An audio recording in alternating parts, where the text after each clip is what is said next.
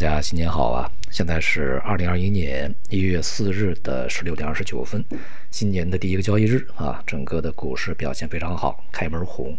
而且呢，上证指数站上了三千五，创业板呢也是上涨接近百分之四啊。不过呢，从这个行业和板块上来看呢，分化确实相当明显的啊。表现相当好的一个是电力设备、新能源啊，养殖、国防军工、有色。而这个银行、地产、保险啊，确实跌幅巨大，并且是在，呃，整个的这个盘中啊表现垫底啊。这种现象呢，或许说明两个问题。第一个问题呢，是对未来长期的投资方向啊给予了一个暗示作用啊。那么第二个呢，就是在前期啊所说的这种这个顺周期的逻辑呢，其实啊也是被陆续证伪的。尽管呢，当前啊一些板块的上涨呢也属于顺周期的范畴啊，但是它的逻辑和这个之前的顺周期完全是两回事儿。那么前面的这个去年我们总讲了，就是有一些板块它是从长期，无论是从基本面啊、实际的市场需求以及这个政策呀，它都是有支持的，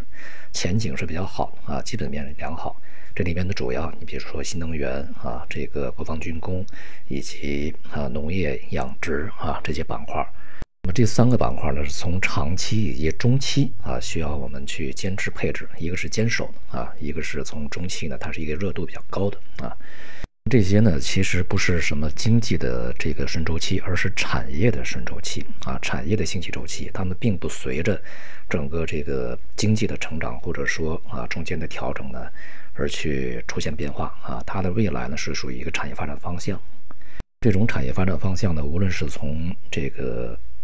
需求层面啊，还是从这个前端的供应层面以及政策支持层面，都是没有什么的问题我们看不到它任何的缺陷啊，这就是一些我们需要长期坚守的板块。而这个银行、地产呢，它是典型的顺周期，但是啊，他们的表现呢，应该说在这一轮的这个市场里面呢，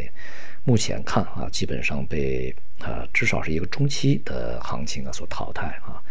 至于之前这个所谓的低价低估值啊，像银行、地产这些，这个去啊要超配啊这么一个逻辑啊，是背道而驰的啊。这里面有几点，一个呢就是当前是否是一个经济的顺周期，我们还是需要继续观察，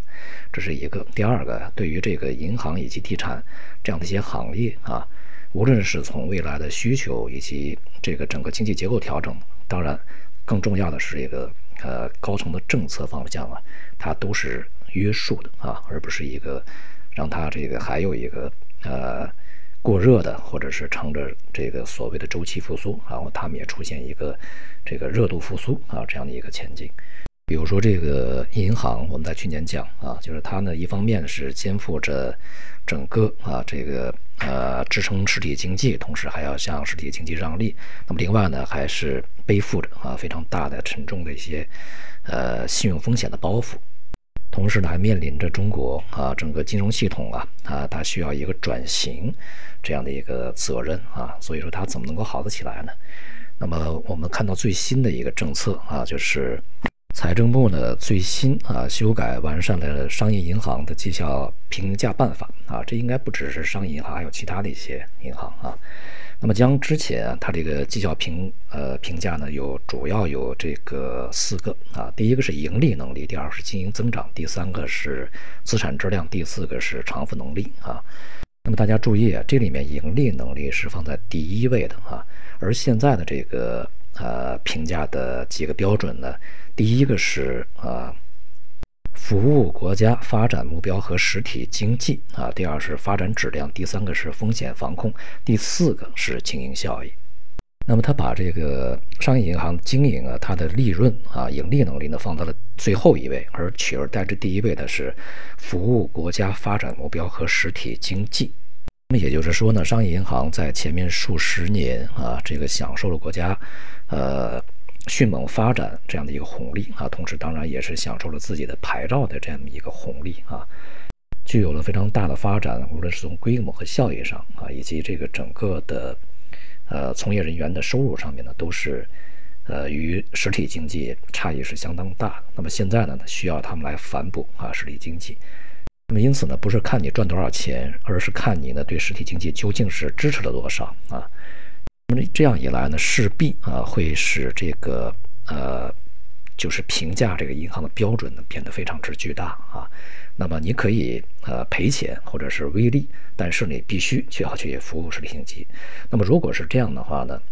呃，在经营过程中一定会背上非常多的风险包袱啊。但是呢，风险防控放在了第三位。那么也就是说呢，这个允许你啊出现一些风险和坏账，并且呢，把这个商业银行的银行啊资本的充足率啊这大幅下降。也就是说呢，你需要向实体经济去贷款啊，但是你贷款过程中发生了一些坏账不良啊，允许你有一些这个呃规模扩大或者占比扩大。其实换句话说，就是银行以后呢，你少就赚点钱啊，然后呢把这个更多的这个贷款呢投向啊实体经济。这样一来呢，我们怎么才能够看好这个银行这个板块呢？很难啊。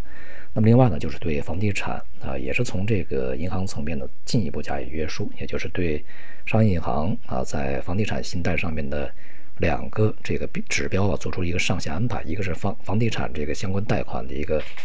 整体占比，那么另外一个就是按揭贷款的一个整体占比上限。这样的话呢，也就使得房地产呢，它是靠放水嘛，靠钱啊，它才能发展起来，使得房地产呢，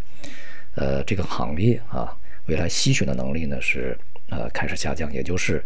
呃，堵住它过分的占用啊，就是占有这个金融资源啊这么的一个渠道。那么另外一方面呢，也避免了房地产和银行那么这两个系统的相互强化啊，然后去吹大一个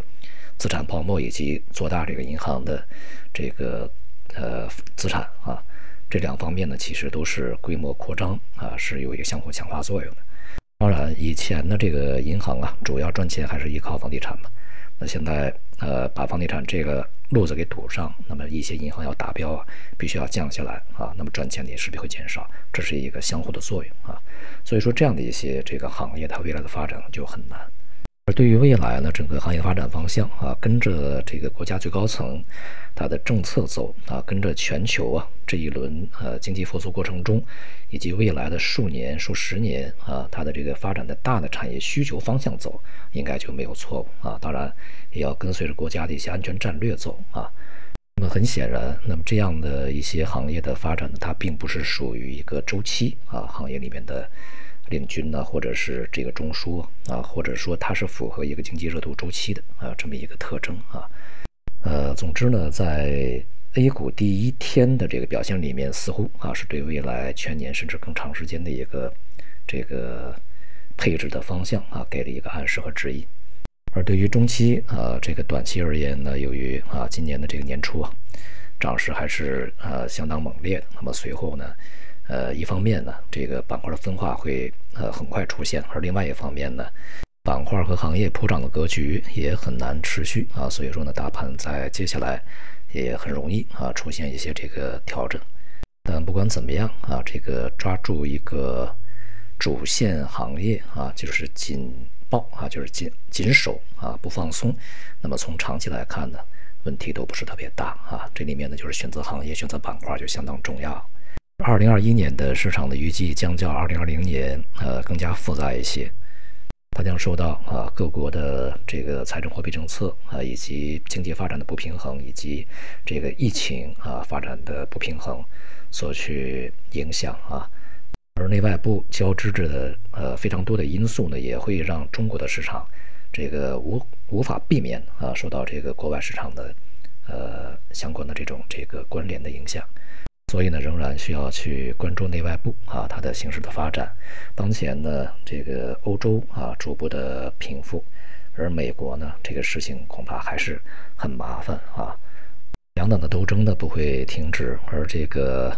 像政策的一些实施啊，恐怕也不会不会不会很顺利啊。而这个特朗普呢，到现在还是没有放弃推翻选举结果啊，甚至呢有可能去已经暗示啊啊，是不是要动用什么武装力量啊，来去给自己啊最后的去啊搏一下啊。不过这个。美国的前十任啊国防部长呢都联合发文说啊，撰文说这个军队能够不能够去掺和特朗普，呃，推翻选举结果的这么一个呃动作啊，或者是一些这个计划安排，否则的话就会大乱啊，这个军队就不中立了。这也就使得当前啊特朗普啊基本上啊没有办法去动用什么非正常的手段去改变这么一个结果啊。所以呢，未来啊，不管资本市场如何去波动啊，可能这个从经济层面呢，呃，中国、亚洲啊，然后是欧洲，最后啊，才可能是美国这样一个顺序，在今年以及未来很长时间里面，呃，会是一个主要的啊发展特征。好，今天就说到这里啊，谢谢大家。